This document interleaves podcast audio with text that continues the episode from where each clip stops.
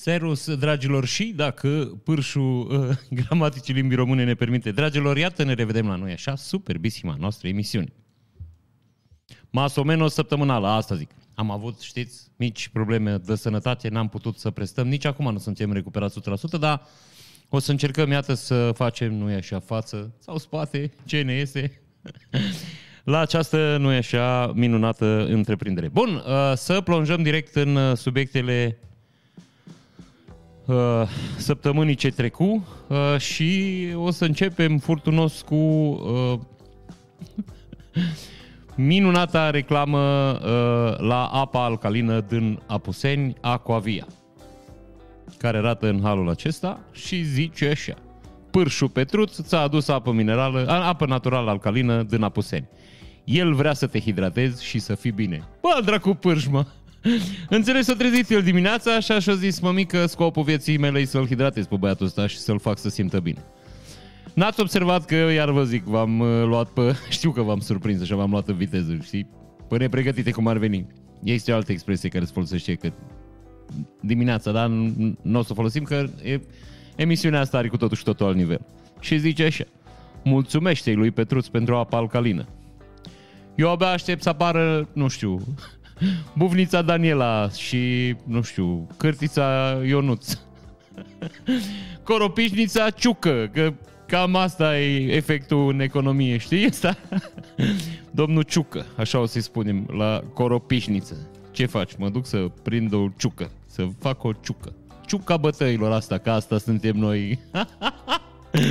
Monfrel, asta e țărișoara, asta e ciuca bătăilor. Economia, asta, justiția, învățământul, toate ciuca bătăilor. Se potrivește foarte bine. Pârșu Daniel. Domnilor de la Aquavia, trebuie să recunosc că m-ați, m-ați impresionat prin creativitate. Pârșu Petruț. El vrea să te hidratezi. Ba, dracu, mă, pârșu. Bun! Și să plonjăm în, nu așa, celelalte știri care chiar contează.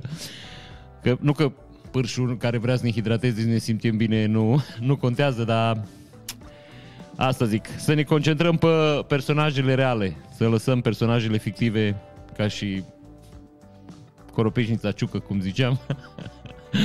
să le lăsăm uitării. Da, de da, de scăpăm de ele. Bun, uh, zice așa, Baia Mare, record mondial asta avem. Noi, Baia Mare, aici noi suntem. Șofer de ride sharing depistat pozitiv la șapte substanțe interzise pe Bulevardul Traian din Baia Mare. Vezi ce spune șoferul actualii, nu e așa zare. Și pe scurt vă povestesc cum băiat să deplasa cu mașina din dotare, el făcând ride sharing, dar nu chiar în momentul ăla. Nu știu care e statutul unui șofer de ride sharing în momentul în care nu face ride sharing. Mănesc că e un șofer absolut normal, banal, deci obișnuit. Știi? Nu este cu nimic în evidență. Când are omul în mașină, e șofer de ride sharing, dar când nu are șofer, nu e șofer de ride sharing. Deci, practic, el să, știi? să transformă, aia zic. Ca și, știi, ca și femeia din melodiile lui băiatul la care cântă pe coloana soronă din Las Fierbinți. Asta, zic, da. Mărgineanu, ok, n-are. Jana, știi? Care Jana nu e moartă, Jana se transbun și zice și avem imagini în exclusivitate uh, pe băiatul ăsta care suflă în diverse fiole.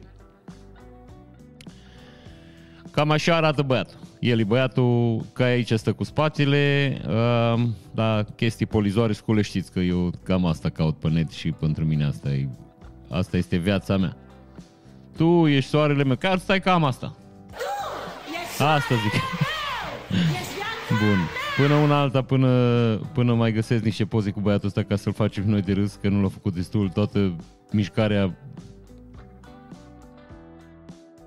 onlineristică a țărișoarei, să vă explic despre ce e vorba în propoziție. Deci aici e băiatul, băiatul cu fiatul. Hei, băiatul, băiatul, băiatul. Aici aveți scena prinderii băiatului în timp ce ia monstre din gură. Da, asta. Deci pe băiatul care era șofer de ride sharing în timpul în care era ocupat și în timpul în care nu era ocupat era șofer normal, l-a oprit poliția uh, având, existând suspiciunea unor uh, unui consum de substanțe ilegale, asta zice poliția. Deci poliția, după ce l-a prins pe băiatul ăsta și l-a depistat cu șapte, ca să înțelegeți ce poliție avem noi în țara asta, da? Deci după ce l-a depistat cu șapte substanțe ilegale, da? Deci Poliția a declarat că l-a oprit pentru că exista suspiciunea. Cineva îl reclamase pe băiatul ăsta că se droghează.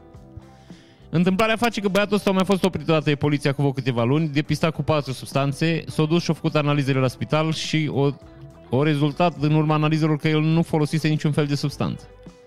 Ceea ce mă face pe mine să cred aici că poliția română a încercat o mică răzbunare. Înțelegi ce vă zic aici? Deci băiatul care, băiatul, băiatul, băiatul mergea cu mașina pe drum, poliția l-a oprit și a zis, oh, mă, mică, mă, ta, pă, te știu, mă, tu ai scăpat de un test, ia mai facem unul, că sigur ești drogat.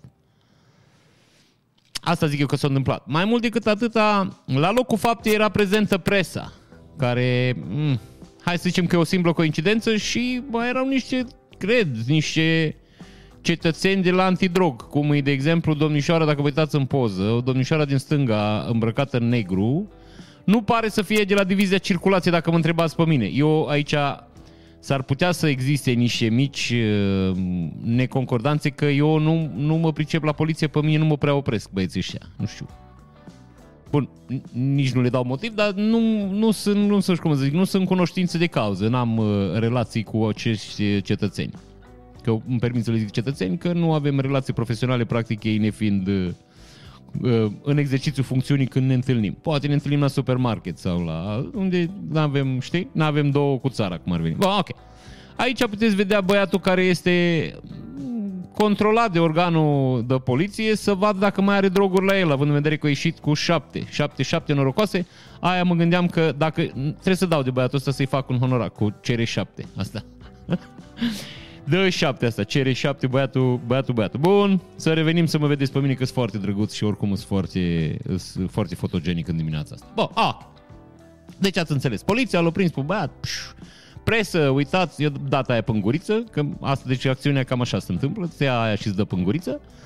L-au analizat șapte substanțe, pf, droguri, bă, drogatule, nenorocitule care ești tu, care distrugi societatea, care din cauza ta copiii, care știi? Asta. Bun, Omul a zis, domnule, sunt nevinovat, nu există, bă, infractorule care ești tu, hai la spital să-ți facem analize. Domnul s-a dus la spital să-și facă analize, între timp a rămas, am înțeles, și fără loc de muncă. Acum nu știm dacă s-a autosuspendat dânsul sau societatea la care lucrează în urma presiunii publice, care îți dai seama, toate femeile și toți copiii din oraș să simt lezați și afectați de oameni care se droghează și care ne împing spre o viață plină de... Știi? Asta. Bun, deci omul a rămas fără job și au făcut un filmuleț pe care l-au postat pe YouTube. În caz că vă interesează, puteți să căutați fenomenul. Eu am... Uh, aici mai avem o poză, dacă vreți să vedeți, în caz că vă mai interesează fenomenul. E de fapt un clipuleț, dar nu o să-l pun că s-ar putea să luăm striche din ăla de pe YouTube. Îs uh, poliția română, vedeți aici doamnișoara, doamna în negru, cu pistolul la aici, cu arma în dotare, cu vest antiglonț, cu, că, zic, infractori periculoși aici polițiștii, doamna care face analiza și domnul care, știi? Deci asta zic băiatul. Aici e băiatul care zice el ce s-a întâmplat de fapt în propoziție și să scuză pentru că el el zice că nu a făcut nimic. Autorul acestui, uh, acestui articol, domnul Vasile Dale, care domnul Vasile Dale, un jurnalist din Baia Mare, eu l-am remarcat doar când uh, o doamnă ministră a fost uh, arestată pentru dare de mită și domnul Vasile Dale a fost foarte convins că doamna e nevinovată și a postat niște articole absolut senzaționale care ne-au îndepărtat de domnia sa, cum ar veni, și ne-au convins că n-are rost să-l citim vreodată. No, acum s-a întâmplat accidentul că pur și simplu mi-a fost vreme să caut în altă parte, dar pe viitor nu o să mai întâmple și zice așa, domnul Dale e foarte, deci după ce s-a întâmplat minunea, șapte știi? Șapte droguri la băiatul ăsta. Domnul jurnalist zice așa, mai mult în declarația video pe care ne-a transmis-o, conducătorul auto face acuzații deosebit de grave la adresa mai multor persoane. Este opinia sa, este dreptul dânsului la replică, menționăm faptul că acesta își asumă responsabilitatea pentru cele afirmate în interviul de mai jos. Deci domnul Vasile Dale preia clipul omului, dar cumva, fără să-și, cumva, știi, bă, dacă zice ceva de rău, e numai de la el, noi, noi nu ne băgăm aici. Nu, știi, Șoferul vizat de această anchetă susține că nu este vinovat, că domnia sa n-a consumat niciodată substanțe interzise. Totodată acestea le-am transmis și rezultatele probelor de sânge și urină care au fost recoltate în noiembrie 2022. Acestea sunt negative după ce aparatul drag test a indicat prezența a patru substanțe interzise. Așa cum vă ziceam, omul mai fost oprit odată. Patru. 4-4 poartă în casă, acum l-au prins cu 7. Data următoare prins cu 7 este 37, că e progresie logaritmică aici. Așa, să înțeles despre ce vorbim, da? Deci băiatul 77 sus la... Ok. Și-a făcut analizele la spital și după două zile s-a dovedit că nimic. Că zero barat. Varză aparatul, drag testul poliției, e o mizerie ordinară. Asta s-a demonstrat dacă ar mai fi fost nevoie. Acum, hai să defalcăm puțin lucrurile așa în ordinea uh, intrărilor în scenă, cum ar veni. Unul la mână, mizeria asta mediatică pe care o face poliția română, îi contrar, uh, îi, nu știu cum să zic eu, îi total ilegală. Faptul că te oprește poliția în drum împreună cu presa și cu ziariști și te pozează și te pune la ziar și te dă pe net, e absolut ilegal. Încarcă toate drepturile pe care le ai tu ca persoană la imagine, chiar dacă ești beat sau chiar dacă ești drogat. N-are nimeni dreptul să te pună și să te supună oprobriului public, așa e în tenis îți, da, te prinde poliția, domnule, da, am fost drogat, ok, îți primești pedeapsa, ți-o ispășești, îți faci ce ai de făcut, nu trebuie nimeni să te dai la ziar, să te arăți cu degetul, să explice cetățenilor cât de rău ești, având în vedere că nu ești o persoană publică, nu ești un uh, angajat la stat în timpul serviciului, nu, nu încurci pe nimeni, ești pur și simplu o persoană care a greșit și nu trebuie să fii, nu e așa, expusă pe net, cum ar veni.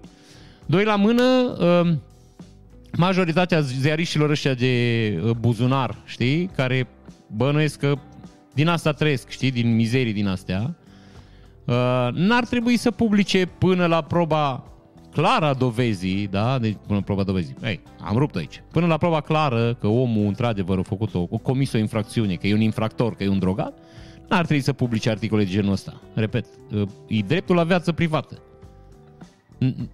nu se mai repară lucrurile astea. Vă rog să mă înțelegeți că omul, chiar dacă el a dovedit că e nevinovat, tonele de zoaie și de mizerii pe care le-a luat omul ăsta în perioada asta, nu le mai, nu le mai spală nimic de pe planeta asta.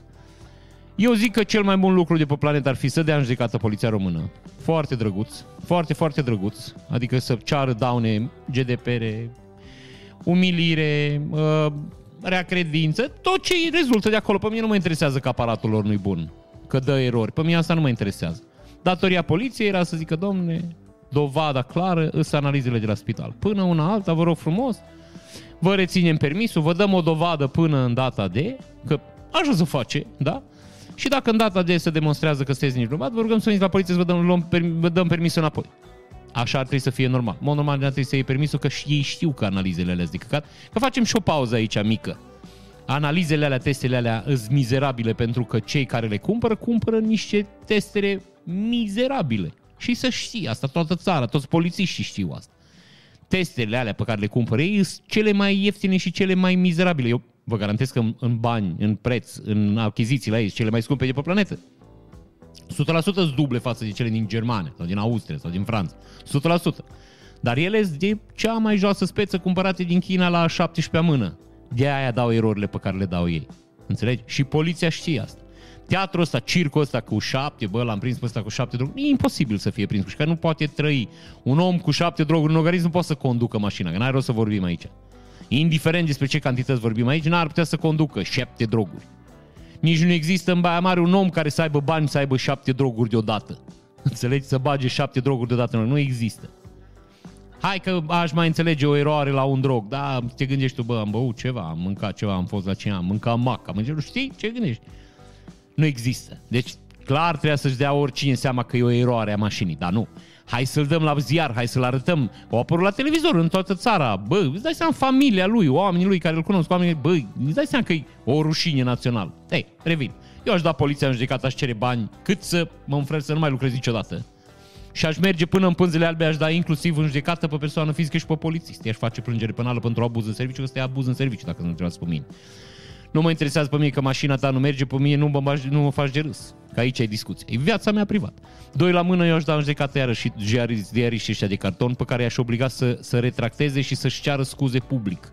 În scris, în ziar, în scris, să-și plătească articol, să-și ceară scuze. Pentru defăimare, înțelegi? Și pentru mizerile pe care le-au scris. Încă și în articolul în care omul explică despre ce e vorba, el scrie că ai numai părerea lui și așa. Și, bă, asta e o mizerie, asta nu știți? Lucrurile astea nu se facă, e viața unui om până la urmă. Așa. Și șoferul zice așa, astăzi este o zi specială pentru mine, deoarece este ziua în care se va face dreptate. Eu sunt Pop Marius Daniel și sunt șoferul de Bolt din Baia Mare acuzat de faptul că am condus sub influența șapte substanțe interzise. Astăzi acest lucru a fost dizolvat prin probele pe care le pun în față și îmi doresc să îmi câștig înapoi încrederea și dreptatea pe care o merit, iar prin acțiunea mea să ajut alți șoferi care trec prin această situație neplăcută să lupte pentru dreptatea lor și să nu se lase acuzați și dărâmați de situație. În data de 30 a 1 a 2023, în urma unui control de rutină, în timp ce îmi efectuam meseria, am fost oprit de poliția rutieră pentru testare. În urma acestea am ieșit fals pozitiv la șapte substanțe interzise. În următoarele zile am fost rostogolit și trântit pe toate posturile, canalele și rețelele sociale. Nu am încetat niciun moment să cred în dreptatea mea, deoarece știam cel mai important lucru, eram nevinovat. Am fost defăimat, batjocorit, rănit și mi-a fost distrusă imaginea publică fiind nevinovat. Am fost și voi rămâne persoană serioasă, sunt un om simplu care își face meseria cu drag. Nu-mi doresc nimic mai mult decât să ajut la rândul meu alt șofer. Bine, aici, ok, hai să nu ajutăm pe nimeni, eu zic să te ajut pe tine. Și zice, chiar dacă mi-am pierdut temporar sursa de venit, chiar dacă familia mea a fost atacată, un lucru e cert, Ok, Dumnezeu va face întotdeauna dreptate. Aici, da, o luăm pe partea divină, care nu are nicio legătură în, în articolul de față. Legătura are faptul că testele poliției, poliției române zic căcat. Asta, trebuie, asta trebuie să reținem. Și vă mulțumesc, o să trecem la următorul, nu e așa, articol. That's așa.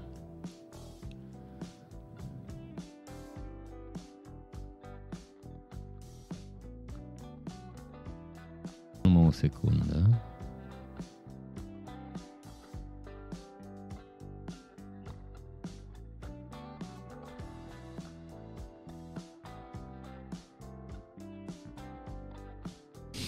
Avem, mai avem o hârtie de care vine de la jandarm și care zice așa. Potrivit buletinului de analiză toxicologică numărul așa, Institutului Medicină Legală așa, examenul toxicologic efectuat pe monstră de stânge recoltată la data de a fost negativ pentru amfetamine, catione, metadronă, ketamină, metadonă, cocaină și tetrahidrocano... așa, THC, mă mic. Mary, asta zic. De asemenea, examenul toxicologic efectuat pe mostre de urină recoltată a fost negativ pentru bla bla bla bla bla bla, cocaină, ABC, pinaca, morfină și alți de viață. Bă, și cocaină și morfină avea în el, frățică, adică era, știi? Examenul efectuat pe proba de urină a fost negativ pentru amfetamine și catione. Așa. Față de cele spuse așa. Există un alt, în termenul articolului nu știu ce, procedură așa împotriva prezenței soluții se poate face plângere. Deci, practic, ei spun că ești nevinovat, dar dacă vrei poți să faci plângere. Nu, mă, trebuie făcută plângere împotriva polițistului, mă, din drum. Și împotriva poliției române, mă. Că dacă tot fac teste în drum, măcar să cumperi niște teste care funcționează. Eu sunt împotriva, v-am mai spus, eu sunt împotriva drogurilor și oamenilor care consumă droguri. N-am, chiar și împotriva alcoolului, n-am niciun fel de înțelegere pentru oamenii care se duc și care conduc drogați. Nimic, zero.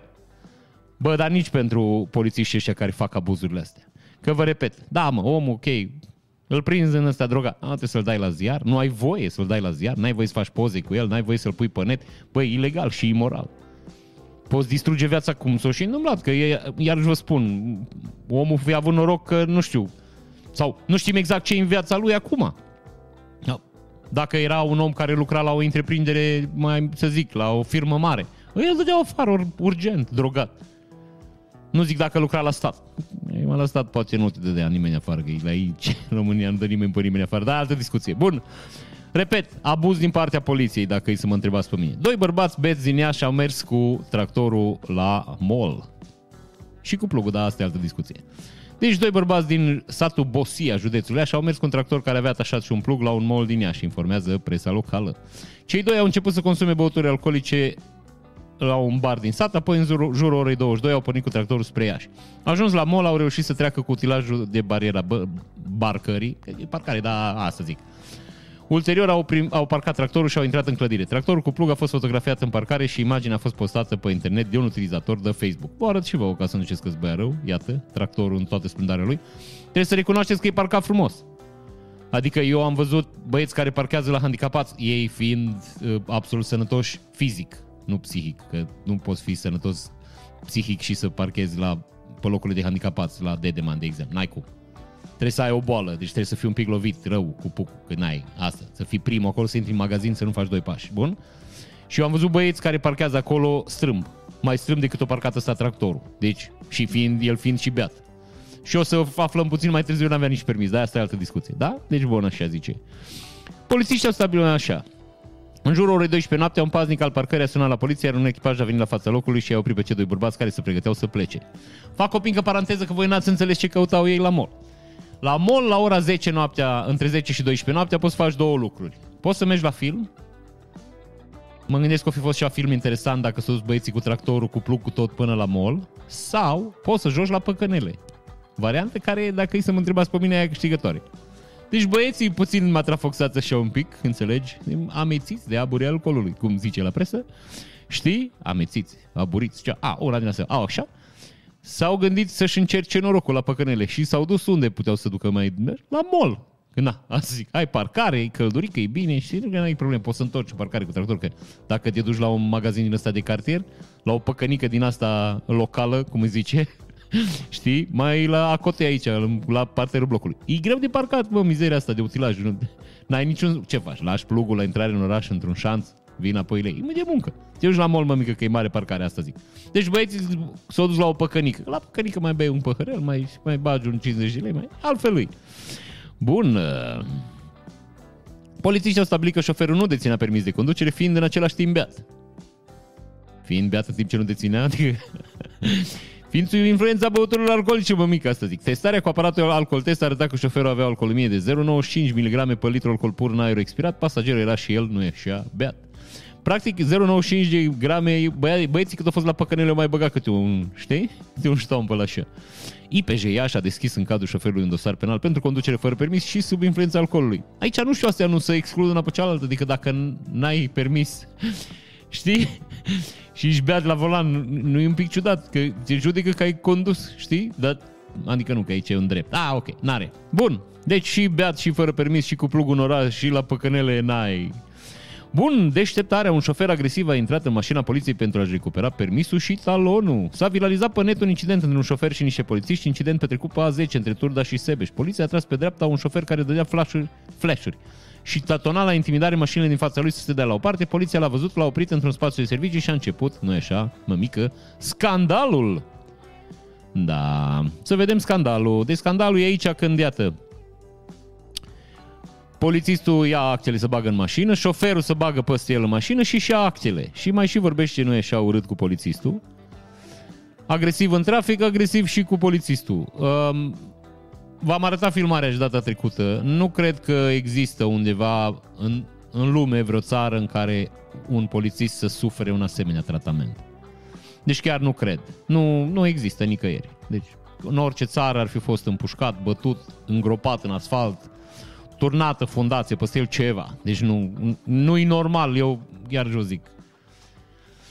Cumva, cumva trebuie să înțelegem că polițiștii ăștia buni, răi cu mâns, trebuie respectați prin natura funcției lor. Trebuie să, da, ți-o luat acțiile, ok, te judeci cu el, uite cum a făcut băiatul ăla, ați văzut cu, din Baia Mare, s-au dus și-au căutat dreptate, au câștigat toate bune și frumoase. Nu te iei la bătaie cu polițistul și iată să, să vă spun ce s-a întâmplat și inițial n-a vrut să le dea actele, cu insistență l-a predat, dar când i s-a comunicat valoarea amenzii, a devenit agresiv și a pătruns în auto specială de poliție pentru a-și recupera permisul de conducere și documentele de autoturismului, părăsind la volanul autoturismului său spațiu service.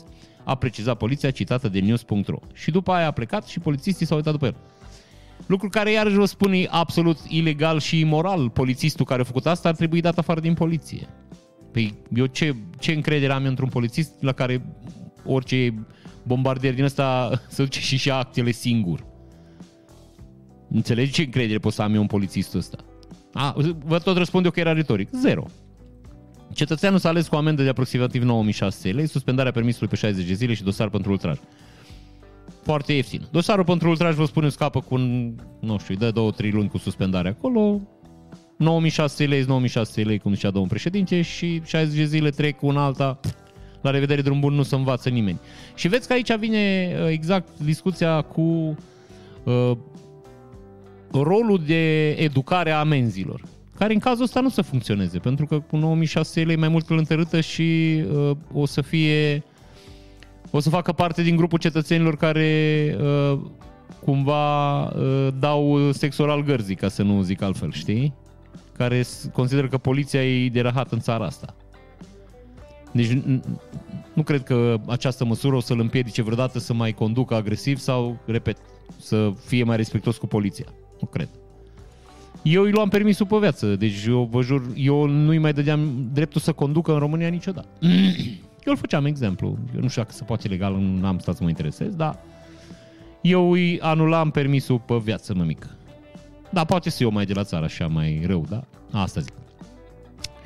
Ok, Caracatița Tăcerii, instituția unde fostul șef a încasat peste 500.000 de lei salariu timp de 4 ani, deși n-a mers nicio zi la serviciu. Timp de 4 ani, Direcția Sanitar Veterinară și pentru Siguranța Alimentelor de județia Mureș a, primit, a plătit salariul unui angajat și a evaluat cu foarte bine performanțele profesionale, deși acesta nu s-a prezentat deloc la serviciu. Toți șefii instituției au închis ochii pentru că era vorba de fostul președinte al Autorității Naționale de Veterinare Radu Chețan Roatiș arată o anchetă a DNA. În timp ce era plătit de DSVSA Mureș, Mureș Roatiș se ocupa de afacerile personale. De profesie medic veterinar, Radu Chețan Roatiș a condus în mai multe rânduri ANSVSA între 2007 și 2009, apoi 2010-2012 și 2016-2017. De fiecare dată când era eliberat din funcție, Roatiș revenea în județul natal Mureș, fiind angajat la DSVSA Mureș din 2006. La fel s-a întâmplat și în ianuarie 2017, după ce a schimbat din funcție a fost schimbat din funcție premierul Sorin Grindeanu. Roate și s-a întors la DSVA, instituție condusă atunci de Sandor Kinceș, nu știu cum se numește sau să zicem Shoni. A primit un post de consilier superior tocmai la birou în cadrul biroului antifraudă, în 2018, când structura a fost desfințată, Roatiș a fost mutat pe un post similar la birou identificare și înregistrare animale din cadrul serviciului catagrafie, autorizare, înregistrare și evidență informatică al DSVSA. Șeful biroului este cumnatul, era cumnatul lui Roatiș, Claudiu Virgil Zurgă nu e așa lău. Hei, zurgă lău, zurgă lău. Se scrie zurgă lău. Asta nu e, de reclamele pe net, n-avem ce să zic. Ce ai, stăpânește tusa. o fi Dumnezeu, ne zice. Ah, ok. Din 2017 până în 2021, fostul președinte al NSVSA nu s-a prezentat deloc la locul de muncă de la DSVSA Mureș. Însă era posta, pontat lună de lună, beneficia de concedii și toate drepturile cuvenite, numele său figura pe condica de prezență, pe ordine de deplasare și la controle la agenții economici, susțin procurorii. Șeful său direct era cumnatul. Strec peste detaliile absolut juicy, că n-are rost. Uh, vreau să vă spun numai cât avea salar domnul, domnul Rotiș aici. Că domnul Rotiș, în timp ce nu era la muncă, a prins și o mărire de salar. Iu. Salariu. Da? Așa. Bun. Din documentele ridicate verificate de la DSVSA Mureș a rezultat faptul că numitul Roatiș Chețan Radu Gheorghe nu a fost implicat în activități de control împreună cu alți colegi în perioada 2017-2021, nu a aplicat sancțiuni vreunui agent economic și nu a participat la sedințe sau alte forme de pregătire informare desfășurate la sediul DSVSA Mureș. Când a fost încadrat la DSVSA Mureș, la începutul anului 2017, domnul Roatiș avea un salariu de 7.000 de lei. Anual, salariul a crescut la începutul anului, ajungând până la 12.000 de lei. Cu atâta plătim noi uh, bugetarii care nu vin la lucru, ca să înțelegeți. Potrivit datelor din dosar, în cei patru ani de SVSA Mureș a plătit lui domnului Roatiș 510.000 de lei. Pus în fața evidențelor, fostul președinte al ANVSA și-a recunoscut faptele, regret că am ajuns în această situație, a declarat Roatiș la DNA.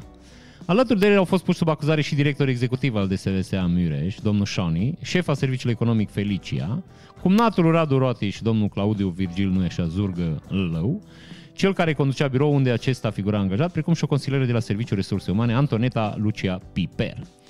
Cu toți au recunoscut că Roati și-a primit salariu timp de 4 ani fără să prezinte la locul de muncă, asemenea lui au și ei acorduri de recunoaștere a vinovăției cu DNA. Toți au primit prezențe cu suspendare. Fostul director, domnul Shani, 2 ani și 6 luni, Felicia 2 ani, Antoneta 2 ani și 3 luni, toți trei nu mai au voie să ocupe o funcție publică timp de 3 ani. Comand- condamnările au fost validate la sfârșitul anului trecut de, de Tribunalul Mureș. Ah, ok.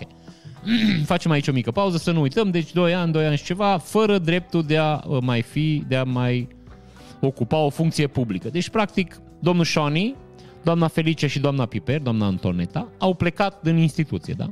Acum, de ce nu l-a dat nimeni în gât pe, pe domnul Rotiș? Dacă vă întrebați, vă explic eu. Domnul Rotiș avea pile la minister. Adică domnul Rotiș, care fusese șeful ANSVSV de SSVA, nu l-a dat nimeni în gât pentru că toată lumea își temea partea dorsală, cum ar veni fundul, de o eventuală întoarcere a domnului Rotiș la conducerea ANSVSVA uh, România adică dânsul era în cărți, fiind uh, numit politic, el putea oricând să ocupe o funcție înaltă și nimeni din instituție nu vrea să, să-l supere, să-l deranjeze. De aia și-a permis domnul Rotici să nu vină la muncă patru ani să fie plătit cu 100 și de mii de euro, știi? Deci asta e explicația pe scurt. Pe lung, explicația ar fi că s-ar putea, ca toți băieții ăștia care erau acolo să fi fost numiți, numiți în funcție de domnul Rotici, cu ajutor dânsul.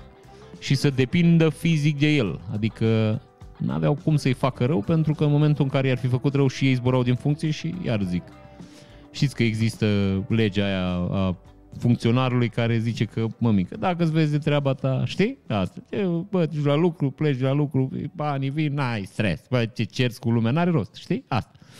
Bun, uh, deci ați înțeles, domnul Șoni, doamna Felicia și doamna Antoneta, între 2 ani și 2 ani și ceva, pe acolo n-au voc, deci pleacă din instituție. Cea mai mică pedeapsă a fost primită de Claudiu Virgil Zurgă, nu e așa, lău, șeful direct al și cumnatul domnului Roatici. În cazul său, cu procurorii DNA și ulterior instanța judecată au stabilit că un an de închisoare cu suspendare, cu amânarea aplicării pedepsei, este suficient pentru a-și revizui conduita. Fiind o pedeapsă cu amânare, lui Zurgălău nu i s-a interzis să mai profeseze. Condamnarea lui nu va fi consemnată în cazier dacă pe durata termenului de supraveghere nu va comite alte fapte penale. Amânarea aplicării pedepsei închisorii este echilibrată și răspunde în concret principiului proporționalității și nevoilor reeducării, împlinind îndeplinind și scopul preventiv. Instanța apreciază că pedepsa de un an închisoare este o acțiune necesară și suficientă pentru conștientizarea importanței normelor legale, încălcate și a repercursiunilor, au motivat magistrații Tribunalului Mureș, care au validat acordul de recunoaștere a vinovăției pe 17 ianuarie. Practic, ce ne zice nou aici? Instanța. Ne lasă să credem că domnul Zurgă, nu e așa lău, uh, este persoana care a dat în gât această acțiune. Pentru că, în mod normal, domnul Zurgă, nu e așa lău, trebuia să primească cea mai mare condamnare dintre toți cei patru implicați direct în această minunată întreprindere. Înțelegeți? Pentru că era șeful lui direct. El trebuia să fie primul care să zică, bă, mică, dar tu nu vii la lucru? Să-l sune și să vorbească cu el. Înțelegi? Ceilalți mai putea să zică, domnule, eu mi s-a părut că l-am văzut, am auzit că a venit, am întrebat pe unul pe altul, că a venit, știi? Bă, dar el stătea cu el în birou, era, și era șeful lui direct, adică era persoana cea mai îndreptățită știi, să, să acționeze. Ori, iată, cumva aici nu ni se spune, dar ne se dă de bănuit că domnul Zurgălău, care rămâne în continuare în instituție, nu știu dacă v-ați prins, că amânarea executării, știi, deci îi dă, deci este o explicație aici foarte tehnică și zice, zice, an de închisoare cu suspendare, cu amânarea aplicării pedepsei. Adică e și suspendare și amânare, lucru care nu uh, impietează cu activitatea lui profesional cum ar veni, adică practic el rămâne angajat la NZVSA Mureș. Deci domnul Zurgălău, înțelegi, rămâne angajat. Ceea ce ai văzut că e puțin fiși, dacă mă întrebați pe mine. Și eu cred că domnul Zurgălău o dat în Zurgălău, cum ar veni, o sunat, știi? A fost salvat de clopoțel. Domnul, domnul Rotiș a fost acuzat de clopoțel. Bun. Deci domnul Rotici a recunoscut toate, uh, nu defectele, că era zic toate defectele, toate uh, ilegalitățile și a plătit suma în clar, adică a dat banii cash. Ceea ce, iarăși vă spun că mie nu mi se pare, uh, nu mi se pare normal. Deci absolut deloc. Uh,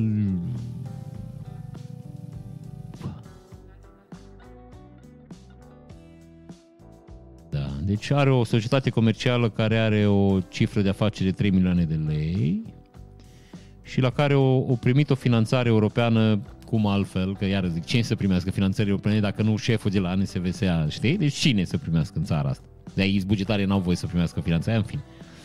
Așa au primit o finanțare de 7,5 milioane de lei, adică nici mai mult, nici mai puțin de 1,5 milioane de euro. Atât au primit domnul, domnul Roatiș. Bă, nu-i rău. Are mai multe firme, toate una mai frumoasă decât cealaltă și mai plină de profit. Ce e interesant aici că v-am, există aici există sindromul economic românesc, știi?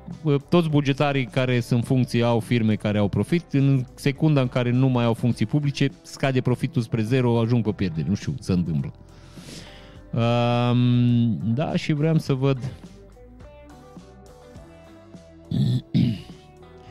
deci domnul Roatiș a primit o pedeapsă de 2 ani și 6 luni închisoare cu suspendare sub supraveghere, pe lângă obligațiile stabilite pe durata termenului de supraveghere lui Roatiș și a fost interzis dreptul de a mai ocupa o funcție publică timp de 3 ani. Deci absolut o distrus, mă. Înțelegi? Deci el a primit 500.000 de lei timp de 4 ani de la statul român. Statul român l-a prins, să da bani înapoi, ca și cum nu s-ar fi întâmplat nimic și are o pedeapsă de 2 ani și 6 luni cu suspendare, adică practic nu face nicio zi de pușcărie, nimic. Da, aici nu știu, un pic mi se pare mie că, nu știu, legea asta în România e, e cam strâmbuc așa. Pentru că aici e un caz clar de fals, de bă, înșelăciune, din că nici nu știu ce să vă zic, ce complicitate la abuz în serviciu fals intelectual. Deci, bă, nu știu dacă vă explic, absolut strigător la cer. Bine, s-ar putea să fie o modă între bugetari și noi să nu știm. Deci s-ar putea să fie ceva obișnuit bugetarii să nu meargă la lucru. Că, știi? S-ar putea să fie și ăsta un trend. Adică la ce să te mai duci la lucru? Oricum nu faci nimic. Nu mai bine stai acasă, îți vezi tu de afacerile tale, banii vin. Că știi, iarăși vă zic că uh, bugetarul care merge la lucru pe un salar 12.000 de lei, el prin mergerea lui la lucru mai participă la economia circulară, mai dă bani pe benzină, mai își cumpără o pereche papuci, mai dă bani pe un parfum, mai merge cu mașina, trebuie să-și ia cauciucuri, asigurare, trebuie să mai știi, să mai plătească o revizie. Ei, mai generează niște bani pentru societate, dar dacă el nici măcar nu merge la lucru, mă mică, deci îi, îi cum să zic eu, îi lose-lose situation. Îi și dăm bani și el nici nu vine la lucru, adică nici nu mai produce nimic pentru societatea noastră, nu mai dă niciun bănuț înapoi. Stă acasă și își vede, nu e așa, da afacerile lui. Ceea ce e și ilegal și imoral. Ha? Și dacă tot vorbim de ilegal și imoral, hai să vă zic uh, ce ce s-a întâmplat la Transelectrica, că bănuiesc că nu știți ce s-a întâmplat, că s-au întâmplat niște chestii destul de nasoale. Da. Numai un pic, stați că avem aici niște niște chestii de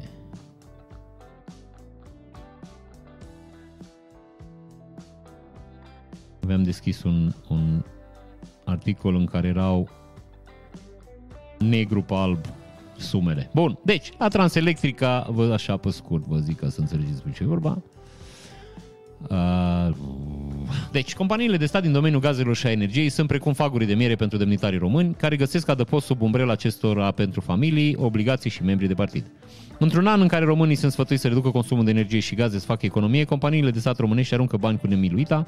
Nu se poate invoca performanța înregistrată de aceste companii atâta vreme cât ele dețin monopolul în domeniul respectiv, așa cum este și cazul Transelectrica. Așadar, la sfârșit de anul 1 de criză pentru toată lumea, conducerea Transelectrica a decis într-un protocol încheiat pe 20 decembrie 2022 ca directorul general să aibă la dispoziție o sumă de bani pentru a-i premia pe cei mai meritoși, ceea ce s-a și întâmplat o zi mai târziu. Conducerea Transelectrica, care are monopol pe piața românească de energie și la care statul român are 58% participație, a identificat 455 de salariați excepționali la care a adăugat cu pixul sub tabel nominal încă un beneficiar, care au meritat prime în valoare totală de sute de mii de euro. Transelectrica este în subordine directă a Secretariatului General al Guvernului, adică a lui Marian Neacșu de la PS, nu e așa, de Nicolina Anuța Vărzaru, manager, director direcția care a semnat alocarea acestor prime, se află printre beneficiarii cu cea mai mare sumă de 20.000 de lei, adică 4.000 de euro. Singurul dintre cei 456 de salariați care se califică la o sumă similară este fiul Steluței Cătăniciu. Tudor Rareș Cătăniciu, consilier de specialitate, a cărui expertiză și a cărui sfat au fost probabil de excepție. Despre junior a mai scris piesa care a remarcat traiectoria administrativă rapidă și bănoasă. Deci domnul Cătăniciu a primit 20.000 de lei, având uh, principala calitate că e fiul doamnei Steluța Cătăniciu, care este la PSD, din PD, PNL și cred că și ALDE, doamna Stăniciu. Doamna Stăniciu o zburat în floare în floare. Liberalii nu încetează cu nepotismele. Tudor Raș, Rareș Cătăniciu, fiul Steluței Cătăniciu, fostă membru PD în echipa lui Milboc, apoi PNL vechi, apoi membra Conservativului Conservator, apoi ALDE, iar acum PSD, a fost propulsat la cabinetul de adjunct al Secretariatului General, Mircea Abrudan. Bun, nu știm cine a fost adăugat cu pixul. Zice, în acest moment Transelectrica este condusă de Gabriel Andronache, un absolvent al Academiei de Poliție, dar care, se, care a activat ca ofițer MAPN, fost consilier al lui Mihai Tudose pe vremea când acesta a ocupat funcția de prim-ministru. Păi aici numai un băiat din servicii, un băiat care are școală militară poate să administreze asemenea bani, mă mică. Adică să vă imaginați ce bani au băieții ăștia dacă ei dau prime. Deci ei au, le-au rămas 300.000 de euro așa de... Hai mă, dăm ce la băieții ăștia ceva, știi? Hai să împărțim, bă, ce 300.000 de euro, hai și o să vă arăt un pic cum arată tabelul cu cei 456, nu o să intrăm în detalii, dar în principiu cam așa arată. Specialist relații publice, 1500 lei. Manager, 10.000. Specialist standardizare, 3500. Specialist, 2000. Ce specialist o fi băiatul ăsta, nu știu. Stoica Maria Monica. Specialist standardizare, iar 13.000. Bă, greu cu standardizarea asta. Director direcție, 16.000. Director unitate, Filipoi Olina Elena, 15.000. Bă, uite aici. Vărzaru Nicolina Anuța, 20.000. Ivan Virgiliu, 10.000. Și mai avem, stați așa și nu mișcați, că mai avem o listuță aici.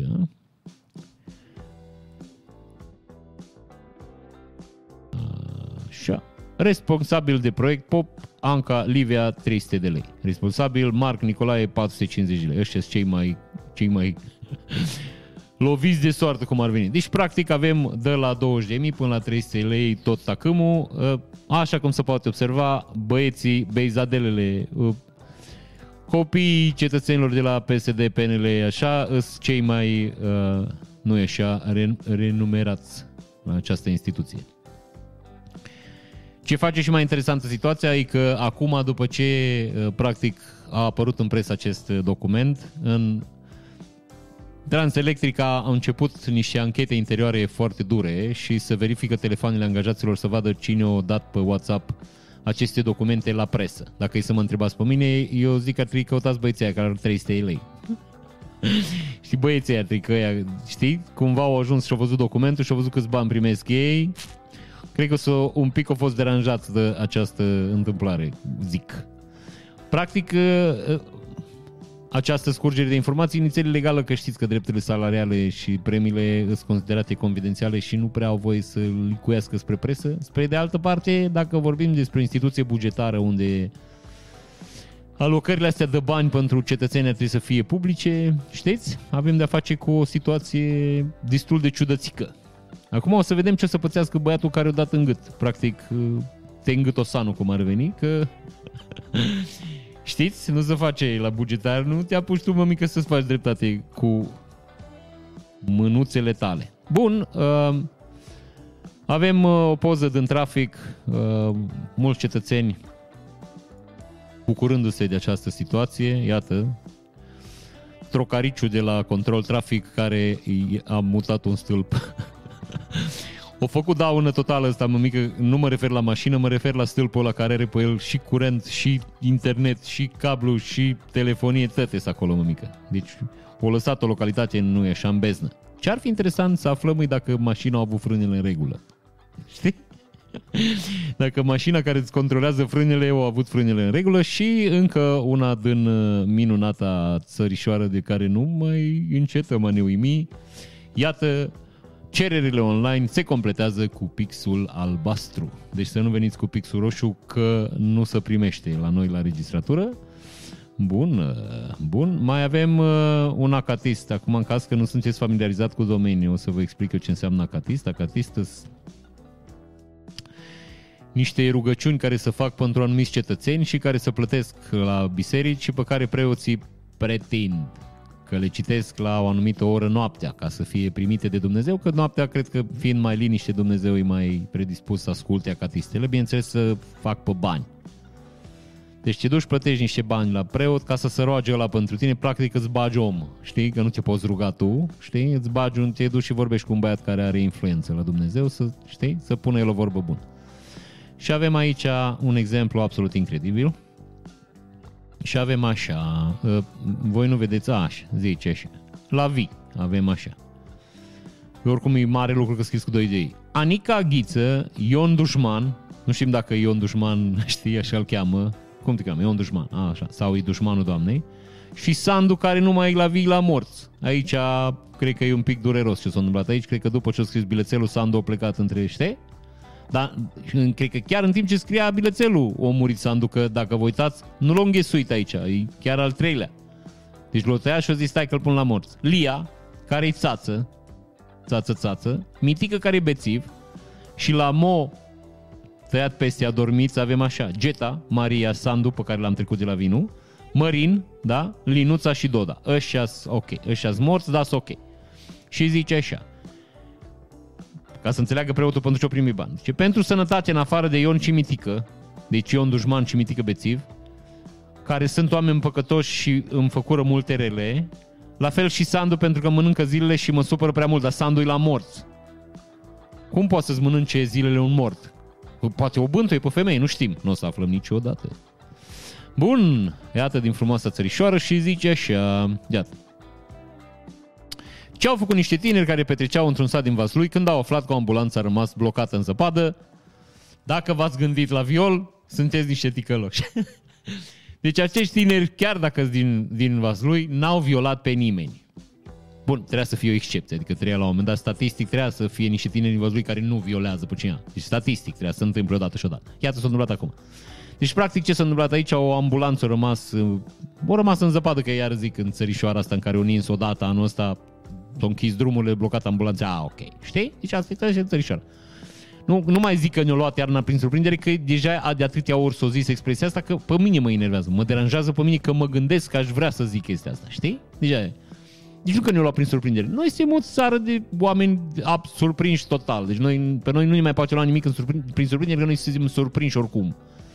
Nu mi-aduc aminte în istoria țărișoarei noi ca și țară să fi făcut ceva, înțelegi? Deci să fi, ne, fi pregătit de un lucru și când vine lucrul ăla să zicem, bă, noi suntem pregătiți. Am rezolvat până ne-am gândit înainte. Nimic, niciodată. Ap, nimic, nimic, nimic, nimic. De când am eu amintiri conștiente în țărișoara asta, nu țin minte vreodată un lucru în care să fi zis cineva din țara asta, domnule, ne așteptăm, ne așteptam la treaba asta, ne-am pregătit, iată, suntem ok. Zero. Nimic. Bun, deci tinerii n-au violat pe nimeni, au, s-au dus până zăpadă 2 km de la o petrecere și au uh, scos ambulanța din zăpadă. Bravo lor, cinste lor. Cinste lor, cinste vasluienilor, asta zic. Judecătorii l-au condamnat definitiv, zice doamna Clotilde Armand, vă citesc aici, zice judecătorii l-au condamnat definitiv pe fostul șef al ADP sector 1, Alin Vieru, Vieru. Pentru o șpagă de 1,8 milioane de lei, respectiv a fost numit de fostul primar PSD, a primit 3 ani de închisoare cu suspendare, în fază de fond fusese condamnat la 6 ani, Curtea de Apel i-a înjumătățit pedeapsa. Deci aici vorbim din nou despre încrederea în justiția din țărișoară.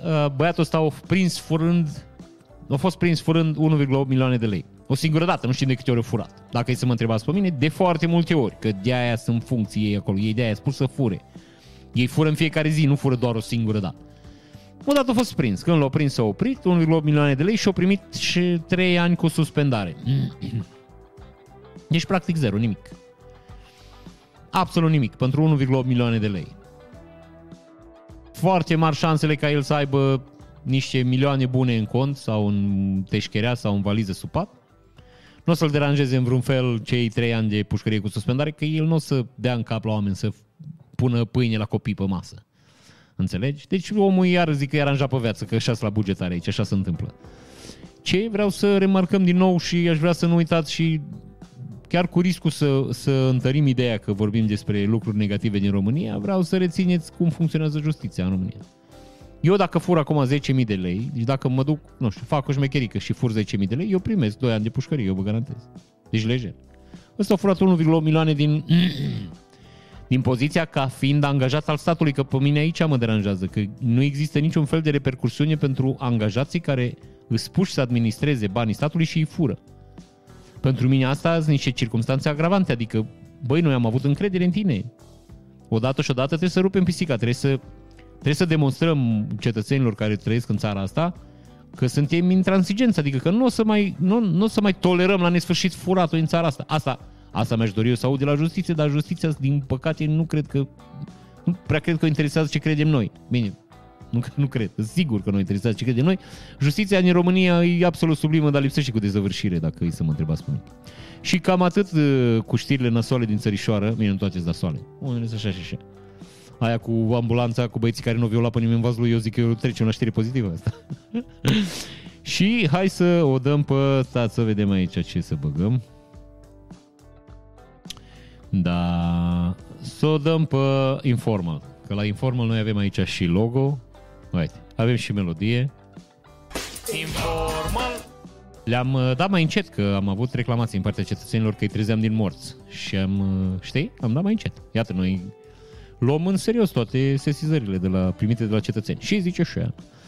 În anii 1800, directorul Colegiului Observatorului Harvard, Observatorului Colegiului Harvard, observator astronomic, zic, a zis că, uh, din frustrare, a afirmat că uh, personalul pe care îl avea el în, uh, în subordine era atâta de incompetent încât chiar și uh, menajera lui ar fi făcut o treabă mai bună. Lucru care s-a și întâmplat, uh, pe doamnă o cheamă Williamina Fleming și a fost angajată la același observator, urmând să descopere uh, nebuloasa cap de cal, nu știu cum să zice, horsehead, asta zic, calul lui ceva, nebuloasă, o nebuloasă, nebuloasă.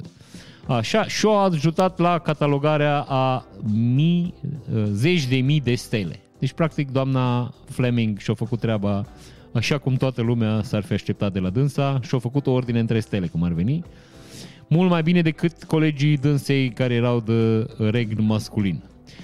O casă de 100 de ani din Londra, un fost pub, a fost demolată ilegal în 2015 de un uh, dezvoltator imobiliar. Vă pun și poză să vedeți să nu credeți că vorbesc minciuni. Așa, și ei au fost uh, obligați să o reconstruiască cărămidă cu cărămidă, acest pub numit Carlton Tavern. A fost singura clădire de pe stradă care a supraviețuit uh, bombardamentelor din al doilea război mondial și iată că există țări unde se poate întâmpla acest lucru. Excepție fac uh, țările de aici, de la noi, din Est Europe, unde dacă vine un băiat și demolează o clădire veche, nimeni nu poate să facă nimic. Dacă vă mai aduceți aminte, singura uh, modalitate să demolezi o clădire veche, adică singura. Una din modalitățile să demolezi o clădire veche din țărișoară era băgau niște homeless înăuntru, îi lăsa să stea acolo vreo două, trei luni și după dau foc la casă. Ziceau că homeless și, bineînțeles, o da foc la casă. Deci cam astea îs... Uh, bine, mai ieși și bani de la asigurare, am înțeles că se mai practică și asta. După aia casa trebuie demolată că e avariată absolut total și în locul ei apare, nu e așa, o vilă modernă. Iată că în Anglia nu se întâmplă lucruri de genul ăsta. Bun, sărim în alt registru, zice arbitru a arătat cartonașul alb într-un meci oficial, cum au reacționat spectatorii, plus ce spune regulamentul. Meciul dintre echipele feminine ale celor de la Benfica și Sporting din Cupa Portugaliei a avut parte de un eveniment mai puțin întâlnit. Chiar înainte de pauză, la scorul de 3 la 0, un, unui suporter i s-a făcut rău în tribune, iar partida a fost întreruptă timp de câteva minute. Cum se poate face rău la fotbal feminin? Cât de suporter trebuie să fii să se facă rău, să, să stea inima la fotbal feminin, zic eu. Eu nu am nimic, nu mă deranjează pe mine, dar fotbalul feminin nu are aceleași, știi, momente ca și cel masculin. Bine, acum, cel masculin din România n-are niciun fel de momente, dar asta e altă discuție. Așa, zic, poate în România e mai bine de mers la fotbal feminin, că măcar, știi, măcar e entertaining, asta zic.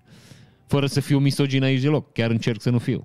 Adică fac eforturi, că noi am fost educați să fim misogini. Bun.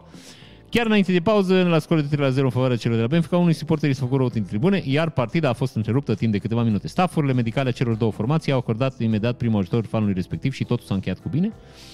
Înainte de a fluiera reluarea meciului, central a arătat de două ori cartonașul alb, premier în fotbalul portughez, avertizate au fost echipele medicale a celor de la Benfica și Sporting pentru promptitudinea cu care au intervenit să ajute persoana care se simțea rău, moment în care publicul a izbucnit în nu e așa urale. În regulamentul Federației Portugheze de Fotbal se precizează faptul că arbitru poate folosi cartonașul alb pentru scoaterea în evidență a unui gest de fair play în timpul unui meci și poate fi acordat jucătorilor, antrenorilor, membrilor staffului, în acest caz medicilor.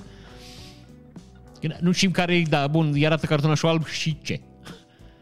Adică zice ea, băiatul ăsta a făcut un lucru bun, să arătăm cartonașul alb, nu se vede că a făcut un lucru bun, adică trebuie să-l știi, deci trebuie să nu mai bine mă punem un proiector din ăla ca la teatru și îl umblăm după el să știe lumea că el e băiatul care a făcut un lucru bun? Zic, nu știu, azi. Bun, și aici avem twist-ul, că există un twist aici. Zice, în urmă cu câțiva ani, UEFA a testat o nouă regulă, aceea de a acorda cartonaș alb pentru simulări și proteste. în încercarea de a elimina astfel de momente în timpul meciurilor. În timpul turnelului UEFA de dezvoltare, la meciul între naționale U16 ale României și Bulgariei, Nicușor Crai a fost primul român care a văzut cartonașul alb și a fost eliminat temporar pentru 8 minute după ce a revenit pe teren. Dacă e să mă întrebați pe mine, simulare și proteste. Ăsta e fotbalul românesc, 90% din fotbalul românesc e teatru. Deci la, la noi, băieții care termină, deci care nu mai pot să joace fotbal, ar trebui să joace la Teatru Național, că frățică, deci cred că rup. Ar fi mari maestri.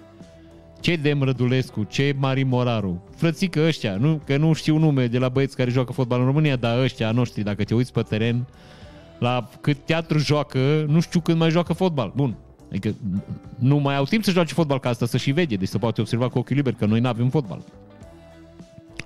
Bună! Avem aici o poză absolut mirobolantă din Torino, în caz că vă întrebați de unde îi. Pe care, în care putem observa acoperișul fabricii Fiat, fostei fabricii Fiat din Torino și zice că acesta este un, o, un traseu de curse adevărat construit pe acoperișul fabricii Fiat din uh, Torino, districtul Ligoto, în 1923. Um, în fine, nu vă mai citesc toată povestea. Zice, fabrica s-a închis în 1982.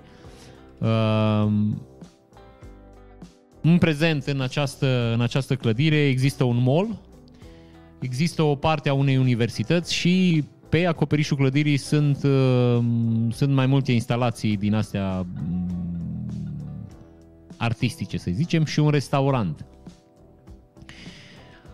Pista asta a fost construită pe acoperișul fabricii din Fiat pentru că pe vremea respectivă mașinile care ieșeau din fabrică trebuiau testate, că așa era în tenis, nu exista precizia tehnologică care există în ziua de azi și n-avea unde să le testeze, fiind în mijlocul orașului Torino, care e destul de vechi și are niște străduțe foarte înguste, era absolut imposibil să testeze mașinile. Și atunci oamenii au făcut pistă pe acoperișul fabricii. Asta e singura explicație pentru care există. Și nu putem să nu ne minunăm de ingeniozitatea inginerilor, nu e așa, italieni. Și aici avem o știre din desene animate. Știți că noi suntem friends cu desene animate, noi suntem best buddies cu desene animate și zice așa, cât de bătrân erai când ai, când ai realizat că în Monster Inc., da? Când ei strigau, uh, avem un 23-19, uh, un mic context aici, unul dintre animalele care intra în camere copiilor noaptea să-i sperie, au revenit înapoi în lumea lui cu o șosețică albă pe spate, deci s-a lipit pe blăniță. Și când a intrat înapoi în lumea lui, asistenții de acolo au strigat, avem un 23-19. De unde vine asta? De fapt, zice a 23-a literă din, literă din alfabet este W și a 19-a literă este S. Și asta vine de la White Sox. Deci de la șoseta albă avem... în România era 21. Bun, ce e foarte drăguț că după ce oamenii au pus postarea asta, nici eu n-am știut, că n-ai rost să vă mint, că n-am știut. O groază de cetățeni o postat că lor li se întâmplase pe la diverse magazine, pe la Disneyland, pe la KFC, pe la McDonald's, unde dacă aveau de primit rest 23 de dolari și 19 cenți, toată lumea striga, avem un 23-19. Ceea ce iar zic e foarte drăguț, sunt niște referințe pe care foarte puțini oameni le știu. Dar e drăguț că se întâmplă. Bun, și uh, haideți să vă arăt o doamnă pe numele ei uh, Mary Smith. Doamna Mary Smith era preocupată cu trezirea cetățenilor care lucrau la docuri la ora 6 dimineața și uh, făcea asta uh, cu un uh, bețișor prin care sufla boabe de mazăre în geamurile cetățenilor. Mi se pare absolut incredibil de ingenios ca și mecanism. Pe de altă parte, nu putem să nu observăm că era mai ieftin să plătești o femeie decât să-ți cumperi un ceas deșteptător. Știi? Nici cam asta era, ci că primea 6 pence pe lună. Nu știu ce înseamnă cât era 6 pence atunci, dar bănuiesc că erau niște bani. Dacă femeia se trezea la 5 jumate, ducea până în fața docurilor și stătea, sufla mazăre până tubuleț ca să-i trezească pe băieți. Nu știm cine o plătea. Angajatorul sau băieții? Aia zic. Bun. Uh... Avem după aia noroiul uh, din baseball american și zice fiecare minge de baseball folosită în MLB, nu știu ce e. League Baseball, ceva. Ah, ok. E acoperită cu un strat foarte subțire dintr-un noroi special, cules, recoltat de o singură familie dintr-o locație secretă de lângă sau din râul Delaware. Uh, peste 240.000 de bile de mingi pe sezon sunt tratate cu acest uh, noroi magic.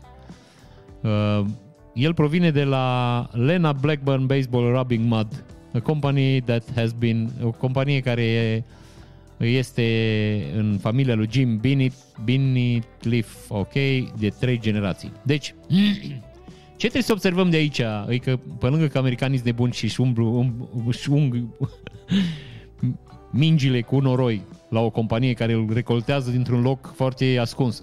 Ca să facem o mică pauză. Uh, chestia asta a fost subiectul unei emisiuni cu meserii murdare și este băiatul ăla care suce și face diverse chestii murdare. Și când a filmat despre treaba asta, când l-a dus să vadă noroiul, i-a pus șapcă în cap și lui și băieților care filmau și i-a obligat să oprească camerele. Tocmai ca să fie sigur că n-află nimeni de unde iau ei noroiul, ca să înțelegeți ce vorbim noi aici. Uh, dar altceva vreau să vă spun că mie altceva mi s-a părut interesant. Dacă vreodată vreți să faceți naming pentru companii, eu zic să vă uitați la americani. Compania cetățenilor ăștia se numește Lena Blackburn Baseball Rubbing Mud. Știi? Adică n-ai cum să nu înțelegi cu ce se ocupă cetățenii ăștia. Bună ziua, ce sunteți? Păi Lena Blackburn. Ah, bună ziua. Și cu ce vă ocupați? Păi zice acolo, Black Baseball Rubbing Mud. Din asta ne ocupăm noi. Frecăm bile cu noroi. Ah, ok, da, înțelegi? Deci aia zic. N-ai cum să-i confunzi pe băieții Deci că dacă îi cauți pe net, n-ai cum să nu-i găsești. Aia mi se pare foarte tare. Bun, uh, avem o vestie bună pentru cetățenii care chiar erau interesați. Țineți minte cu băiatul ăla cu Glass? Știți că era un film cu niște supereroi în care era un băiat care era indestructibil și unul care era destructibil, știi? Care era ultra destructibil. Știi? Morgan Freeman, Morgan Freeman. Oh, am fi am, am, un băiat din ăsta de culoare. Ah, nu, un băiat, asta zic, afroamerican. Bun. În 1994, uh, oamenii de știință au descoperit o mutație genetică care se numește LRP5. Această genă reglează producția și eliberarea unei proteine, unei proteine care joacă, joacă un rol major în densitatea oaselor. Mutația a fost descoperită când un om uh, implicat într-un accident serios de mașină n-a suferit nicio fractură sau os rupt. Cercetătorii au aflat mai târziu că toată familia lui avea un uh, schelet incre- incredibil de puternic. Uh, unii dintre ei uh, au avut mai multe operații nereușite pentru montarea unor uh, proteze de șold din cauza că doctorii nu puteau să înșurubeze uh, deci nu puteau să le prindă șuruburile în os. Știți că protezele astea de șold să prind pe os și să prind cu niște șuruburi. Nu au putut să bage șurubul în osul ăla.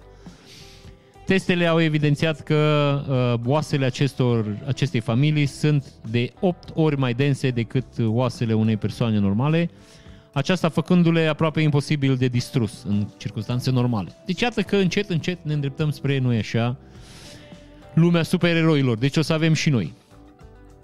Bun, uh, rochia cu care Jennifer Lopez a apărut la premiile Grammy în 2000 și a inspirat Google să inventeze căutarea de imagini. În caz că nu știați, Jennifer Lopez în anul 2000 a apărut la niște premii Grammy cu această buleandră, practic. nu i-ai buleandră, nu înțelegeți greșit. Textila pe care o poartă pe dânsa cu vedere la buric, creată de Donatella Versace. Pe Donatella Versace nu vă arăt că poate mâncați și n-aș vrea să vă stric pofta de mâncare. Vă mai arăt în continuare această minunată creație, nu e așa, care asta. Deci, cu vedere la, nu e așa, țățișoare. Da, nu, că eu deci o rochie foarte frumoasă.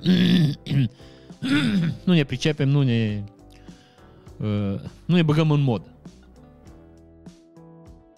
Ce trebuie să știți de, uh, și ar fi bine să știți, ar fi frumos să știți, e că în urma acestei apariții s-a întâmplat următorul lucru. În urma s-a întâmplat anul. Rochia lui Jennifer Lopez a devenit cel mai căutat subiect pe Google la acea vreme, potrivit lui Eric Schmidt, fost CEO și președinte al Consiliului de Administrație Google. Oamenii vreau mai mult decât text, a scris el într-un articol publicat în proiect Syndicate în 2015. Nu aveam o cale clară de a oferi oamenilor ce căutau, Jennifer Lopez purtând rochia aceea, așa s-a născut Google Image Search, scrie CNN. Înainte să existe funcția de căutare a imaginilor pe Google, orice pagină de rezultate era compusă doar din text și linkuri către site-uri. Scandaloasa roche Versace a expus o vulnerabilitate în oferta Google, Căutarea de imagini a fost lansată pe motorul de căutare în iulie 2021, la un an și 5 luni de la momentul memorabil. Rochia Versace, Versace era una dintre cele trei variante oferite lui Jennifer Lopez de stilista ei Andrea Lieberman, deși rochia a rămas faimoasă alături de cântăreața, nu a fost prima celebritate care a purtat acest model. Anterior, aceeași rochie fusese purtată de creatoarea, ta, creatoarea sa, designerul Donatella Versace la gala Met din 1999 și de Gary Halliwell de la Spice Girls la Music Awards 2000 cu doar o lună înainte de premiile Grammy. Pentru a marca aniversarea 20 de ani de la acest moment, în 2019, Donatella Versace a apelat la Jennifer Lopez pentru a închide defilarea primăvară-vară de la săptămâna Mole din Milano cu o versiune adaptată a aceleași Rocky. Deci iată că băieții ăștia care caută actrițe celebre semi-dezbrăcate pe net au contribuit la această minunată unealtă care este, nu e așa, Google Image Search. Vezi că tătei de acolo vin. Și vreau să vă anunț că după ce am avut și am primit, iată, această minunată uh, lampă în care avem un cățel în timp ce își face nevoile. Îmi cer scuze, vocea mea încă, v-am, așa cum v-am povestit, încă nu e 100%. Așa. Deci avem dogul german care își face nevoile împreună cu bulldogul francez care face același lucru. Să nu vă lăsați înșelați. Acest căcățel care apare aici, răhățelul care apare aici, este de fapt întrerupătorul care se poate porni și opri lămpuța. Am zis lămpuța intenționat. Deci na, că puteam să zic lămpașul. Dar m-am gândit că lămpuța e mai potrivit. A, deci cățelul care face caca, asta zic, lampă, excelent. Artă modernă, după acest uh, minunat uh, articol uh, absolut răvășitor, vreau să vă anunț că am găsit pe Amazon, unde puteam să găsim, găina care eclozează ouă, cum ar veni, deci o găină care are un bec instalat în fund. Ce poate fi mai drăguț decât atât? Um,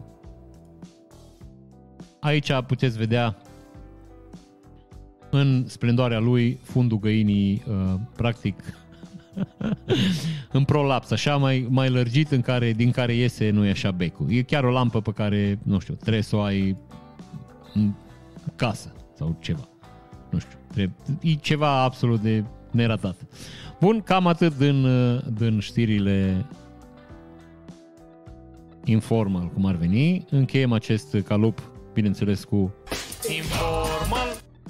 Așa, trecem din nou la sigla emisiunii și continuăm cu știrile awesome. Și o să vă arăt chestiile awesome după Planeta Țică și zice așa...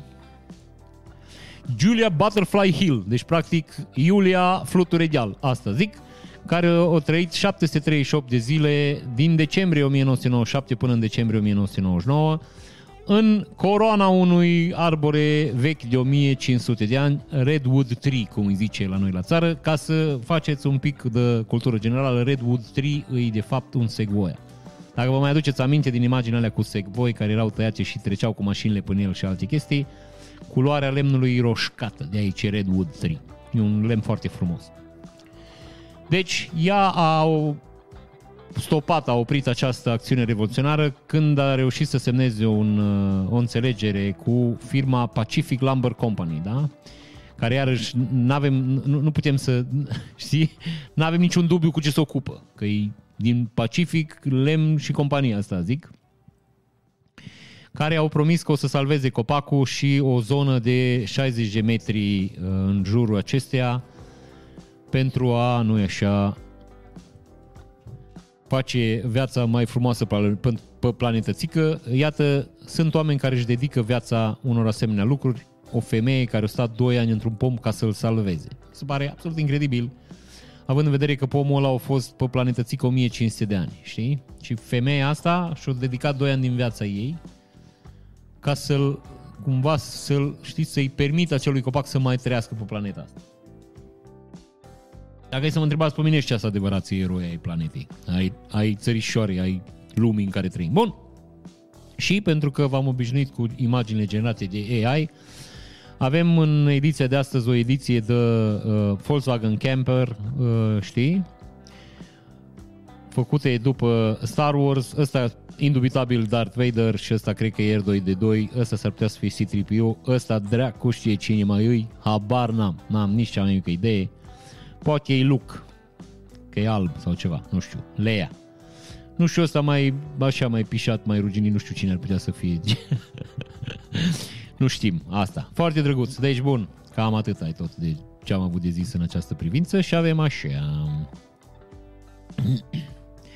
În Alaska există un oraș în care aproape toată populația trăiește sub un singur acoperiș. Un bloc de 14 etaje, zgârie nor cum ar veni, este casă pentru majoritatea rezidenților din acești orași, așa uh, de asemenea și pentru poștă, magazinele de cumpărături de grocery, nici nu cum zic. Magazine de alimente și uh, spălătorie, clinică și, nu e așa, biserică. Foarte drăguț. Bănuiesc că fac asta din rațiuni economice, având în vedere că e foarte friguț la ei, la dâns și acolo. Și avem și știrea din urban.ro, un site pe care eu vă recomand să-l urmăriți pentru că au niște știri absolut incredibile și zice așa. Un candelabru rar creat de Giacometti, cumpărat cu 250 de lire sterline la Londra într-un magazin de antichități, s-ar putea vinde cu 7 milioane de lire. În România există unul dintre cele mai mari târguri de antichități din Europa. Frunză verde, lobădă, curge apă în lift. Asta zic. Ăsta băiatul ăsta e Giacometti, care a făcut o lămpaș care, dacă e să mă întrebați pe mine, frățică, n-ar merita mai mult decât valoarea lui în metal la recuperare. Aici se poate vedea o pozuță cât se poate vedea despre cam cum ar arăta dânsul în real life.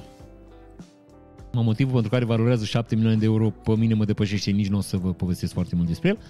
În schimb, vreau să vă povestesc despre altceva. Zice așa. Atestatele documentare citate de primăria Negreni menționează că această localitate a primit oficial aprobarea pentru organizarea târgurilor încă din anul 1815. În fiecare an, în al doilea weekend din luna octombrie, mii de oameni se adună în localitatea Negren din județul Cluj la cel mai mare târg de antichități și nu numai din Transilvania. Târg ce și are origine în Eviu Mediu. Conform organizatorilor, târgul cu o tradiție câteva secole are două părți, una dedicată obiectelor noi de uz general, haine, încălțăminte și cea veche unde se pot găsi obiecte ca port popular cu sături, farfurii pictate, cărți, mobilier, picturi, etc., fiind un loc important pentru colecționari și pasionați de artefacte cu valoare istorică și obiecte plăcute văzului. Deci, practic, în Negreni, lângă Cluj, Odată pe an se organizează cel mai mare târg de vechituri. E de reținut asta, în caz că sunteți pasionați de fenomen, iată, poate ne întâlnim acolo. Și avem următoarea știre, BNR organizează lecții gratuite de educație financiară pentru elevi. Deci, practic, copiii îți duci la BNR, unde li se explică cum funcționează banii, care e rolul unei bănci centrale, cum să faci economie de bani în viață și cum să reușești în viață. Deci, practic, te angajezi de tânăr la BNR dai diverse șpăgi uh, la diversi cetățeni de la PSD și la PNL ca să te mențină în funcție până la bătrânețe. La bătrânețe îți cumperi o vie și te apuci de făcut vin și nu e așa datorită faptului că trebuie să te revanșezi într-un fel de colegii din PSD, o angajezi pe Viorica Dăncilă ca să-ți fie colegă. Deci cam astea ar fi sfaturile financiare pe care le puteți primi de la Banca Națională. Bun, uh, avem avionul care a zburat pentru 64 de zile fără escală. În caz că vă mai aduceți aminte, v-am povestit că eu ascult un podcast de la americani în care cetățenii fac niște investigații foarte precise și foarte șmechere și unul dintre episoade a fost exact despre avionul ăsta. Um, avionul a zburat cu ocazia deschiderii unui casino în Las Vegas care se numea Hacienda și ca să-și facă reclamă, Băieții de la Hacienda au sponsorizat această minunată întreprindere. A fost vorba de doi oameni care au zburat timp de 64 de zile cu acest avion. Mai multe încercări nereușite, dar ultima, așa cum se poate demonstra, a fost reușită. Uh, alimentarea se făcea în timpul zborului dintr-o mașină care zbura uh, care, dintr-o mașină care mergea pe o pistă. Deci folosea o porțiune din pistă în care mașina cu combustibil, mâncare, băutură, ce mai aveau ei de primit de acolo, mergea în paralel cu avionul și ei le luau cu o funie din avion. Știi? Deci așa au făcut chestia asta timp de 64 de ani. Unul dintre ei dormea și unul conducea uh, avionul. Interesant că unul dintre ei a fost angajat pe post de mecanic. Nu știu ce poți face la un avion în timp ce merge motorul. Ei, mă depășește, dar zic, me, pe mi me. Ideea e că oamenii au zburat 64 de zile fără, fără uh, oprire, timp în care au reușit să parcurg, parcurgă peste 240.000 de kilometri. Record care stă în picioare și astăzi. Nu există un zbor mai lung decât ăsta.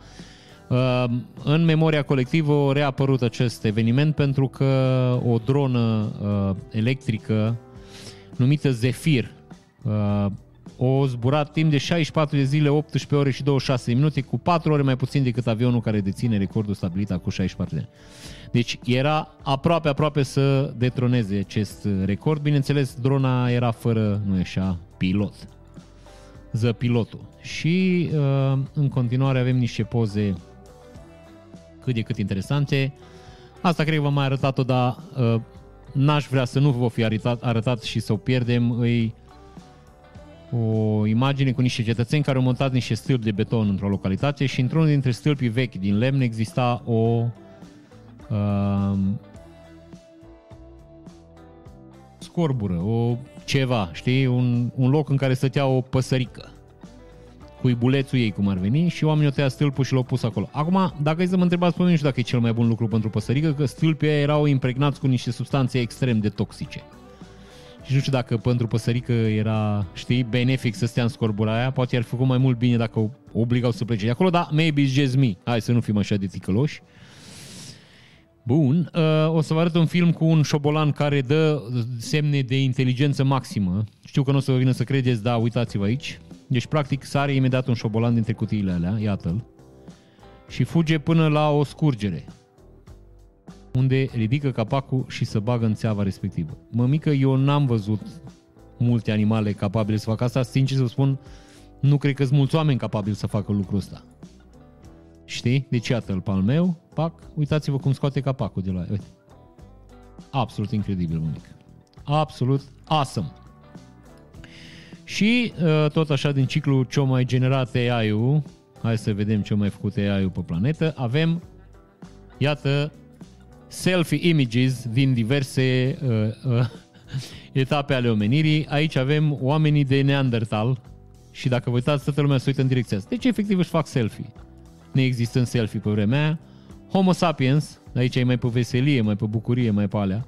Dar dacă vă uitați, efectiv, modul în care arată oamenii, ăsta care are trei rânduri de dinți, nu știu dacă ați observat. Acum că v-am zis și ați observat.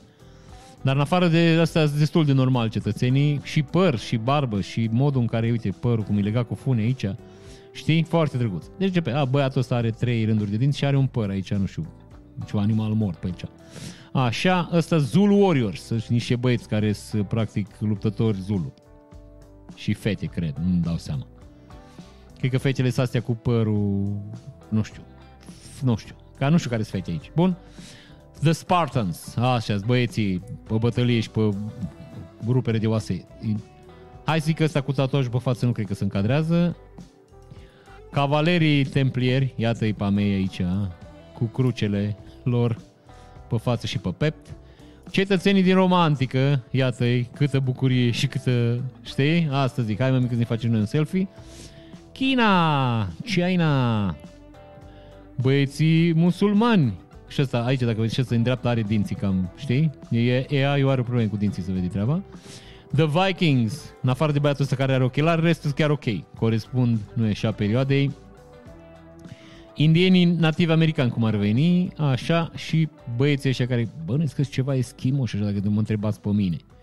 Ceva, nu știu exact ce îs, dar, repet, foarte drăguț. Și iată-i pe nu așa, minunații mongoli. Băieții din uh, timpul renașterii, dinții mai sparți aici, mai ca asta zic, cu dinții probleme, și uh, royalty, deci uh, casa regală franceză, cum ar veni, iată-i pe mei. Uh, epoca victoriană și uh, gărzile reginei. The Red Army, cum ar veni, cowboy americani și băieții din, din primul război mondial. Foarte drăguț, sexy. Spaniolii, războiul al doilea mondial, mare depresie. Nu par tare vesel dacă vă uitați, sunt destul de triște așa. Și uh, războiul rece. Rece, rece. Jimmy and his primates, ăsta nu știu cine e Jimmy. Și The First Moon Landing, iată că avem primul selfie făcut de un AI, anii 80 și Steve Jobs făcând o selfie cu primul iPhone. Nu știu care e Steve Jobs de aici, dar m, asta este. Elon Musk în spațiu și Billy the Robot. Așa. Și Paul, a pe buton. Paul cu prietenii lui. Cam atât, foarte drăguț, sexy! Eu sexy, mother... Farara.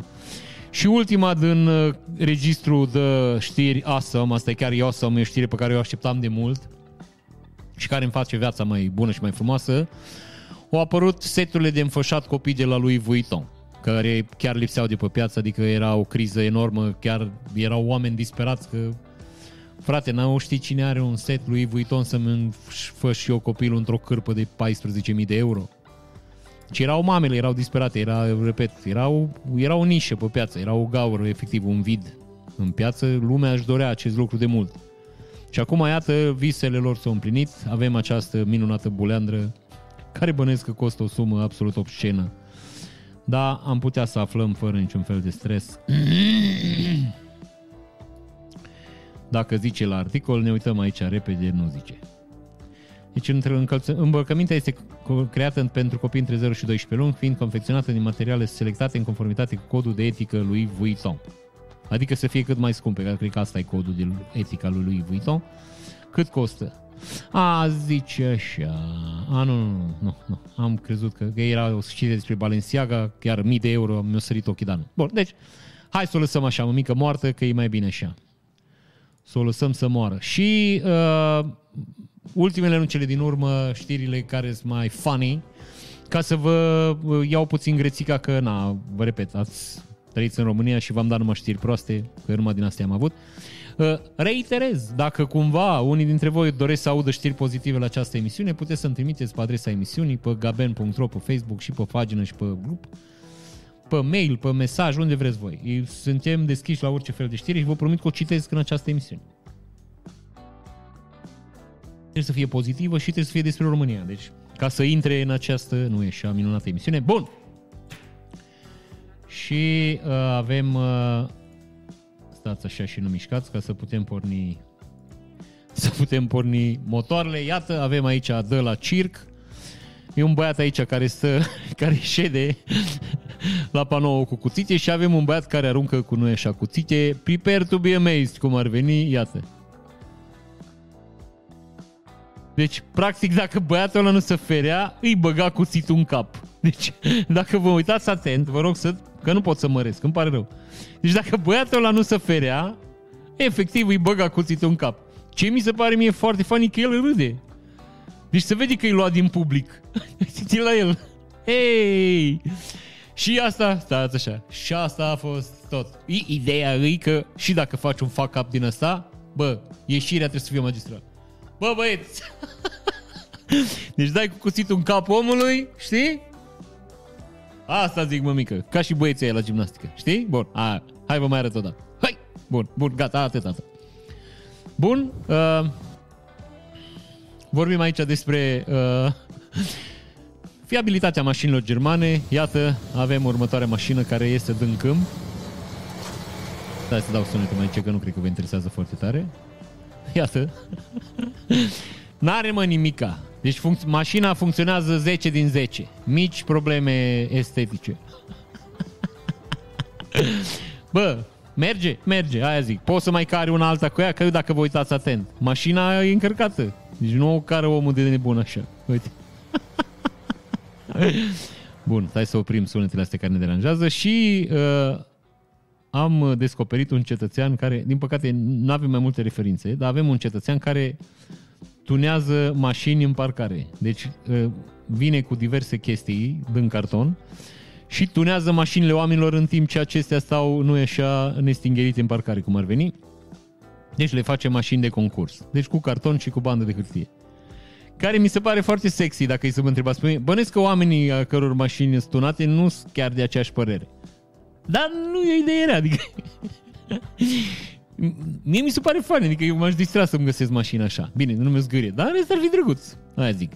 Bun, o să vă arăt uh, e o mișcare care vine de la prietenii noștri chinezi, că suntem prieteni acum de când sunt așa mulți, deci că nu putem să ne certăm cu ei.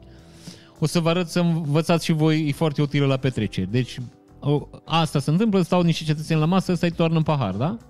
Și urmăriți reacția băiatului care vede că îi toarnă în pahar, zice, nu, nu, nu, nu, te rog, nu mai, nu mai pune, te rog, nu mai...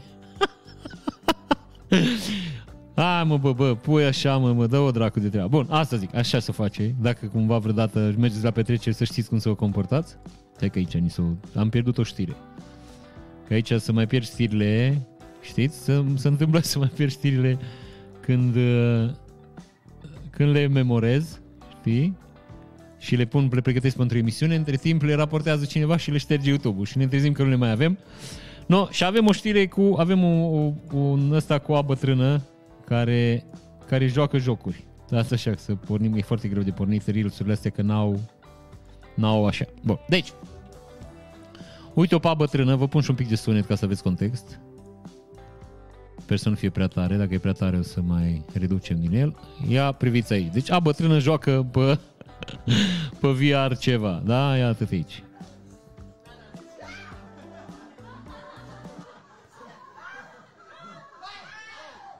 Habai cu cuțitul. Deci, femeia e pe, e pe treabă. Și zice, stai mă mică că e numai un joc, e la televizor, uite-te, nu e nimic real, e doar un rechin în joc. nu știu cât e regizat sau cât nu e regizat, dar bătrânul joacă foarte bine. Deci a bătrână e cuprinsă de febra, știi? Deci e complet în joc, uite, imersată, cum îi zice la noi la țară aici. Deci, frate, i-ai pe treaba ei aici, nu mai are, nu mai știe care e treabă, care e realitate. Ce n-am observat de unde scoate hoașca pistolul? Că nu știu, hai, cuțitul am înțeles că l-a găsit pe masă că era pregătit tortul acolo, dar, frățică, deci, la echipamentul ăsta femeia avea pușcă. Am mai înțeleg că familia astea americane sunt mai permisive așa, adică nu, hai că mai am un pistol în casă, dar bătrână să pună așa mâna pe armă, știi? Așa simplu mi se pare un pic cam exagerat. Da, bun oricum. Și iată, haideți să încheiem într-o notă pozitivă, măcar atâta să avem, nota pozitivă să fie. Uh, cu această imagine am să vă urez o săptămână cât mai bună și cât mai frumoasă. Uite la mea. Frumusețea. Asta zic. Bă. Bun. Uh, ne vedem săptămâna viitoare. Pentru cetățenii care sunteți pe Patreon, ne vedem astăzi. Pentru cetățenii care nu sunteți pe Patreon, ne vedem miercuri uh, sau joi pe live sau duminica, așa cum v-am obișnuit. În fiecare joi și în fiecare duminică de la ora 8 seara avem live pe acest canal și povestim despre toate chestiile importante care nu interesează pe nimeni.